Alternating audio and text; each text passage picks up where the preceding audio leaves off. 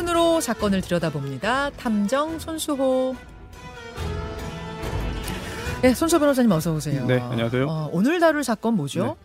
제주 이승용 변호사 피살 사건입니다. 그러니까 이거를 저희가 2월에 한번 네. 다뤘어요. 맞습니다. 1심 판결 직후에. 네. 그때 그러니까 무죄 판결 났다 하면서 무슨 사건이냐 다뤘던 것 같은데 그렇죠. 뒤집혔어요 그게. 네. 네. 어, 6개월 전 방송의 제목이 아주 의미심장했습니다. 음. 판사가 무죄는 무죄이지만 법적인 무죄이다. 뭐 이런 네. 취지로 이야기했다는 거예요. 그러니까 굉장히 의심스러운 정황은 많지만 무죄다 뭐 네. 이런 거였잖아요. 네, 살인 무죄가 나온 거고요. 예. 협박이 협박은 유죄가 나온 예, 건데 예. 어, 지난주에 항소심 판결이 나왔습니다. 어, 살인죄 무죄가 유죄로 바뀌었습니다. 살인죄도 유죄. 네, 오늘은 그 이유를 살펴보겠습니다. 우선 또 가물가물하실 분들을 네. 위해서 도대체 이 제주도 이승용 변호사 살인 사건이 뭔지 사건 네. 얘기부터 좀 해볼까요? 23년 전으로 갑니다. 네. 1999년 12월 5일 아침 제주도에서요. 겸- 검사 출신의 당시 43살 이승용 변호사가 자신의 승용차 운전석에서 숨진 채로 발견됐습니다. 99년. 네, 피를 많이 흘렸고요. 네. 어, 부검 결과 사체에서 어, 흉기에 의한 자창과 절창, 어, 그리고 찔린 상처와 베인 상처죠. 네. 여섯 곳이 발견됐습니다. 음. 어, 치명상은 흉부 중앙을 관통한 어, 공격인데요. 어, 지금 화면에 나오고 있는 그 2번 공격입니다. 흉부 중앙을 뚫고 들어갔어요. 어. 그 부위는 수술할 때도 톱으로 절단해야 하는 아주 단단한 흉골이 있는데 이걸 뚫고 심장을 찔렀고요. 결국 심장 파열 등으로 사망했습니다. 음, 그랬죠. 그랬죠. 굉장히 그 잔인한 네. 방법으로 살해가 된 사건이어서 충격적이었는데 그때 하- 나왔던 얘기들이 평범한 사람이 저지른 아, 물론 평범한 사람이 살인할 리도 없겠습니다만 살인 사건 중에서도 굉장히 이례적이고 지독하다 했었어요. 네, 그래서 흉기 사용 경험이 많은 조직 폭력배의 아, 범행 가능성이 제기됐고요. 네. 어, 또 하나 주목할 만한 상처가 있습니다. 아, 조금 전에 화면에 나왔는데 그 중에서 1번 상처예요. 어, 길이 0.6cm의 베인 상처입니다. 음, 아주 작은 상처죠. 아주 작은 상처. 그럼에도 1심 살인 무죄 판결에 영향을 줬어요. 이 상처가. 어. 이 부분 어, 다시 한번 어, 뒤에서 짚어보겠습니다. 어쨌든 여러 가지 상황을 고려할 때 경찰은 조직 폭력배의 범행 가능성에 주목했잖아요. 네, 피해자가 변호사였잖아요. 네. 그러다 보니까 의뢰인의 어떤 원한 또는 상대방의 보복 가능성이 제기됐고요. 네. 특히 검사 출신의 변호사였습니다. 음. 어, 과거에 그 처벌받은 아, 범죄자들의 보복 아니겠느냐 이런 짐작도 있었죠. 하지만 결국은 아, 살인범을 찾지 못했습니다. 무려 20년. 네. 20년 동안 아주 제주도의 대표적인 장기미제 사건이었는데 용의자가 붙잡힌 거잖아요. 20년 네, 만에. 그 과정도 참 특이했죠. 네. 캄보디아에 있던 김모 씨가 SBS 그것이 알고 싶다 팀에 제보했어요. 맞아요. 나는 제주도의 폭력 조직 유탁파 조직원이었는데 99년 당시에 두목 백모 씨로부터 이승용 변호사에게 문제가 있으니 손 좀 봐주라는 지시를 받았다. 이렇게 이렇게 제보를 한 거죠. 그러니까 본인이 직접 범행한 게 아니라 네. 두목의 지시를 받아서 다른 사람한테 내가 전달했다.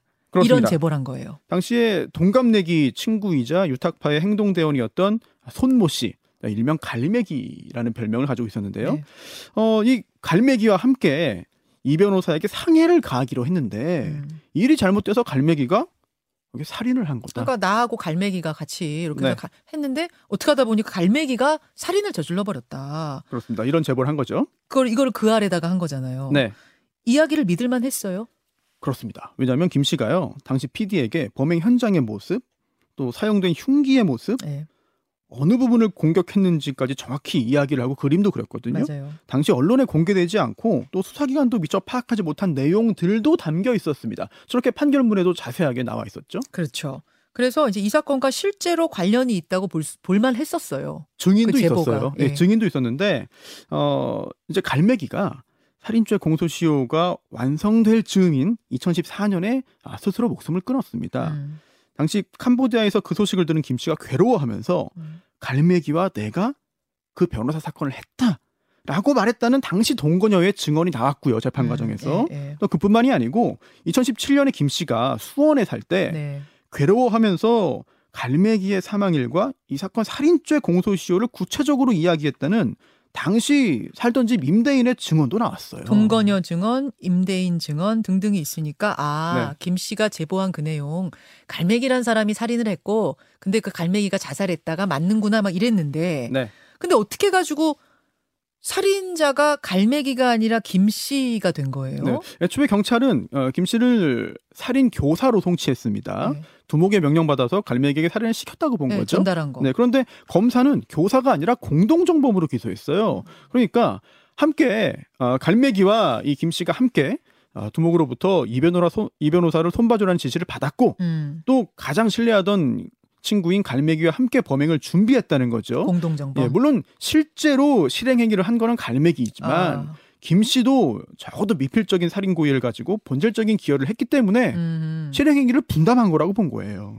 아니 그럼 여기서 이제 궁금한 게 네. 그럼 이, 이 묻혀져 있던 장기 미제 사건이 김 씨가 그것이 알고 싶다 해서 제보하면서 알려진 거잖아요. 네. 그 왜왜 왜, 도대체 뭐, 뭐 때문에 왜 제보를 한 거예요? 어, 네. 이 제보의 동기도 그 2심 판결문에 나오거든요.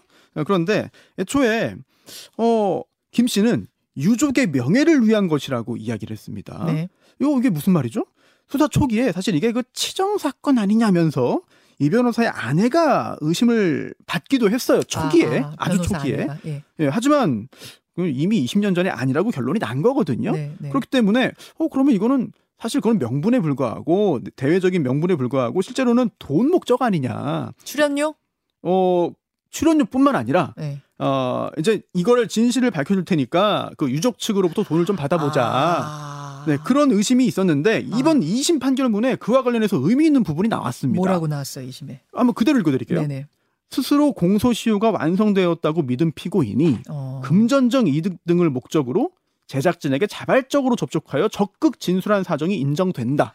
아 공소시효가 끝났다고 네네네. 생각을 했군요. 계산 잘못했군요. 그리고 어, 이 방송사에 제보를 한 거는 김 씨가 아니라 처음 최초 제보는 지인이 부탁을 받고 있습니다. 음. 김 씨의 부탁을 받은 지인이 이것도 판결문에 나온 부분이에요. 네. 유족을 찾기 위한 방편으로 그것이 알고 싶다에 제보했다. 아 제보하면 이제 유족들을 방송국에서 네. 찾아가지고 접촉하니까. 네. 2심 판결문에 이런 부분들이 나왔거든요. 네. 그럼 지금 또 공소시효 얘기 나왔잖아요. 네네. 당시에 공소시효가 이미 완성됐다고 본 거예요. 음. 그러니까 어, 나는 어차피 이게 알려줘도 적어도 처벌은 받지 않겠구나. 그렇죠. 라고 생각을 한 건데 어, 당시에 그렇게 생각할 만 했습니다. 왜냐하면 23년 전 사건이고 네. 당시 기준으로 공소시효가 살인죄 15년이거든요. 맞아요. 또 김 씨도 1, 2심 재판에서 모두 이미 2014년 11월에 공소시효 완성됐다고 주장을 했어요. 네네. 하지만 착각이 된 거죠. 왜냐하면 공소시효 완성 직전인 2014년 3월부터 2015년 4월까지 1년 동안 해외 마카오에 도피했습니다. 음. 근데 당시 규정에 따르면 해외 도피하면은 그 기간 동안 공소시효 정지돼요. 공소시효에서 빠져요. 네. 계산해서 빠져요. 그렇습니다. 멈추는 거죠. 그 기간 동안은. 그렇죠. 그래서 이 김 씨에 대한 살인죄 공소시효 완성일이 2015년 12월로 미뤄진 거거든요. 2012년 15년 12월은 어떤 날이냐?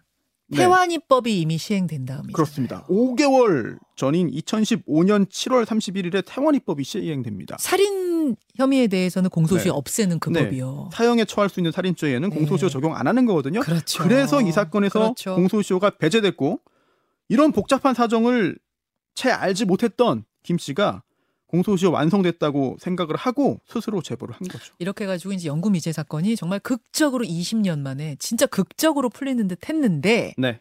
했는데 1심에서는 무죄가 나왔잖아요. 김 씨 무죄. 네. 어, 사실 검사가 살인의 공동정범임을 증명하기 위해 시도했습니다만 쉽지 않아 보였어요. 갈매기도 이미 사망했고 네. 또 지시했다는 두목 백씨 역시 2008년에 사망했잖아요. 음, 뭐 정확한 이 범행의 동기 파악도 어려웠고요. 또 누가 구체적으로 이 범행을 시켰는지 주기도록 시켰는지도 제대로 밝혀내지 못한 상황이었죠. 그리고 증거 불충분으로 정황은 굉장히 의심스러운데 증거 불충분으로 무죄가 난 거예요. 그렇습니다. 애초에 김 씨의 김 씨의 진술도 계속 바뀝니다. 음. 아, 그런데 그나마 아, 1심 재판부는 최초 진술에 믿을 만한 측면이 있다고 보긴 한 거예요.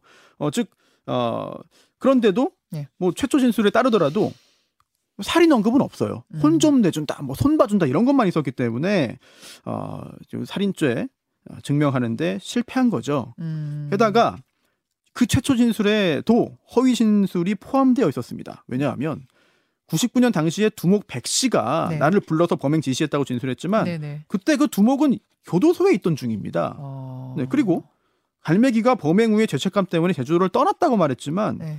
범행 한 달 후에 갈매기가 제주에서 특수강도를 저지르고요. 음. 1년 9개월 후에 폭행을 저질렀어요. 어. 앞뒤가 안 맞는 부분이 있었던 거죠. 그러네요. 네. 근데 근데 1심은 어쨌든 살인죄 무죄였잖아요. 그렇습니다. 이렇게 무죄였고 어 2심에서 결과가 이제 바뀌게 되는 건데요. 음. 음, 사실 아까 말씀드린 대로 제보의 동기가 항소심 재판을 통해 확인된 거잖아요. 그렇죠. 그렇죠. 네. 그리고 음, 여러 차례 번복됐지만 김 씨의 진술 가운데 최초 진술을 그나마 믿을 수 있다라고 음, 본 것이고요. 최초 진술을. 네. 음. 그런데 그러면 그 다음에 또 중요한 관문이 하나 남아 있습니다. 바로 살인의 고의입니다. 음, 살인의 음. 고의가 인정되어야 결국은 살인이죠. 예, 공동정범이 될수 있는 그렇죠. 건데 자 만약에 김 씨의 이야기대로 아 우리는 상해 정도 입히려고 그냥 한번 손 좀 봐주고 좀 다치게 하려고 한 건데 어쩌다 보니까 어우 실수로 갈매기가 이렇게 죽였습니다. 음, 음. 실수로 갈매기가 사망의 결과를 발생시킨 겁니다. 그럴 경우에는 살인죄가 아니라 상해치사죄 되잖아요. 그렇죠. 그렇죠. 그러면 또 공소시효 문제가 생기는 그렇죠. 것이죠. 그렇죠. 자, 2심에서 이 살인의 고의가 인정된 거. 자, 결정적인 단서가 뭔지 전 궁금해. 어떻게 어, 네. 살인죄 무죄가 유죄가 되느냐. 이거는 정말 결정적인 걸 뭘 찾아야지 이렇게 바뀌는 거잖아요. 어, 뭘 예. 발견했어요? 네, 어, 다양한 요소를 봐야 돼요. 특히 살인 고의라는 거는 행위 당시 기준으로 판사가 즉 사람이 그 행위자인 그 피고인의 마음속을 파악해야 되는 거기 때문에 음, 대단히 어렵거든요. 네. 어, 다양한 요소 어떤 걸 보느냐, 어느 부위 공격했냐, 어느 어떤 부위. 방법으로 공격했냐, 음. 무기를 사용했냐, 사용했다면 어떤 무기였냐. 몇 번 공격했냐, 얼마나 세게 공격했냐, 얼마나 치명적인 공격이었느냐, 공격 후에 신고했냐, 구호조치 취했냐, 음. 관계는 어떠하냐, 동기는 무엇이냐 등등등을 종합적으로 봐야 되는데 음. 항소심은 살인고의 인정했습니다. 음, 음. 그래서 징역 12년형이 선고됐고요. 여기에 1심의 협박 유죄 판결 유지됐거든요. 네. 그럼 징역 1년 6개월 더해지는 거죠. 음. 자, 첫 번째 상처를 봐야 됩니다. 상처. 네, 상처인데요. 아까 그 목에 언급한 네, 그 1번 작은 상처, 예. 목에 작은 상처. 이거는 흉기를 대고 있었던 거거든요. 3cm짜리 상처. 아, 맞아요? 네? 3cm 차 아, 3cm 0.6 cm의 아, 아, 아. 길이입니다. 네. 좌측 경부 이계 하방 네. 3cm 부위에 네. 0.6cm짜리 상처. 아주 작은 상처인데 이거는 그러네요. 어, 칼을 목에 대고 있다가 생긴 건데요. 결국 어, 처음에는 목에 대고 있던 건 맞다라고 본 거예요. 그런데 음, 이 항소심 공판에서 부검 감정인가 증언을 했어요. 뭐라고요? 이 상처 6개의 발생 순서를 가지고 이렇게 재구성을 한 겁니다. 1번 상처 목에 대고 있던 거 맞다. 음. 그런데 상처 모양을 볼때 피해자 이승용 변호사가 이 칼을 쳐냈다. 어. 그래서 생긴 상처고 어, 어. 그 후에 몸싸움이 벌어져서 네. 어제 내장 파열을 불러온 3, 4번의 강력한 공격이 가해졌고 예. 그리고 그걸 막다가 팔을 관통당했거든요. 예. 그게 5, 6번 상처라는 거예요. 또 그 후에 흉골을 관통해서 심장을 파열하게 만든 치명적인 2번 상처가 가해, 2번 상처를 만든 공격이 가해졌다는 거죠. 음. 이게 어떤 의미를 가지느냐?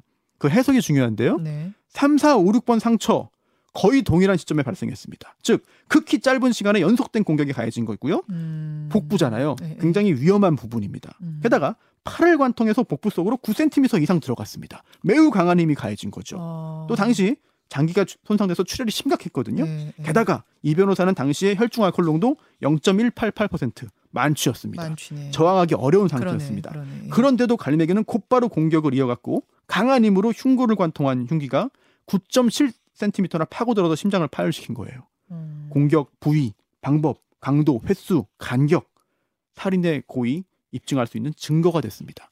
게다가 흉기도 중요했어요. 음. 흉기 네, 네. 김씨 진술이 굉장히 좀 다양하게 나왔는데 흉기 관련해서 당시에 갈매기도 이 칼을 좁게 갈았다는 거죠. 음. 이 간 갈아서 살상력을 높인 거고 부검이도 말했어요. 30년 동안 근무하면서 이런 형태의 흉기에 의한 살인은 유일했다. 음. 애초부터 살인 고의 가지고 이 흉기 만들어서 공격 행위를 했다는 그런 증거가 된 거죠. 근데 왜 이런 게 1심에선 다 인정이 안 됐죠? 어, 사실 1심 판결을 잘못했다. 뭐 틀렸다라고 하기는 어려워요. 그 당시에 또 다양한 또 나름의 기준으로 판단을 한 것이기 때문에 음. 어, 또 그 외에도 한 명을 지목해서 손봐주라고 지시는 받은 건 처음이다. 대가 원래 지급 안 되는데 이례적으로 3천만 원 받았다. 이런 것도 살인고의 증명의 증거가 되었습니다. 대법원 판결 남아 있거든요. 네. 어, 대법원 판결 기다려봐야 되고 다만 그렇다 하더라도 이 사건 전부 다 밝혀진 건지에 대해서는 약간의 의문은 있어요. 과연 김 씨가 시킨 것에 불과하냐? 정말 아, 아니면 현장에 있었는지까지도 의문으로 남아 있습니다. 여기까지 1, 2심이 바뀐 제주 변호사 살인 사건 들여다봤습니다. 수고하셨습니다. 네. 김현정의 뉴스쇼는 시청자 여러분의 참여를 기다립니다. 구독과 좋아요, 댓글 잊지 않으셨죠? 알림 설정을 해두시면 평일 아침 7시 20분 실시간 라이브도 참여하실 수 있습니다.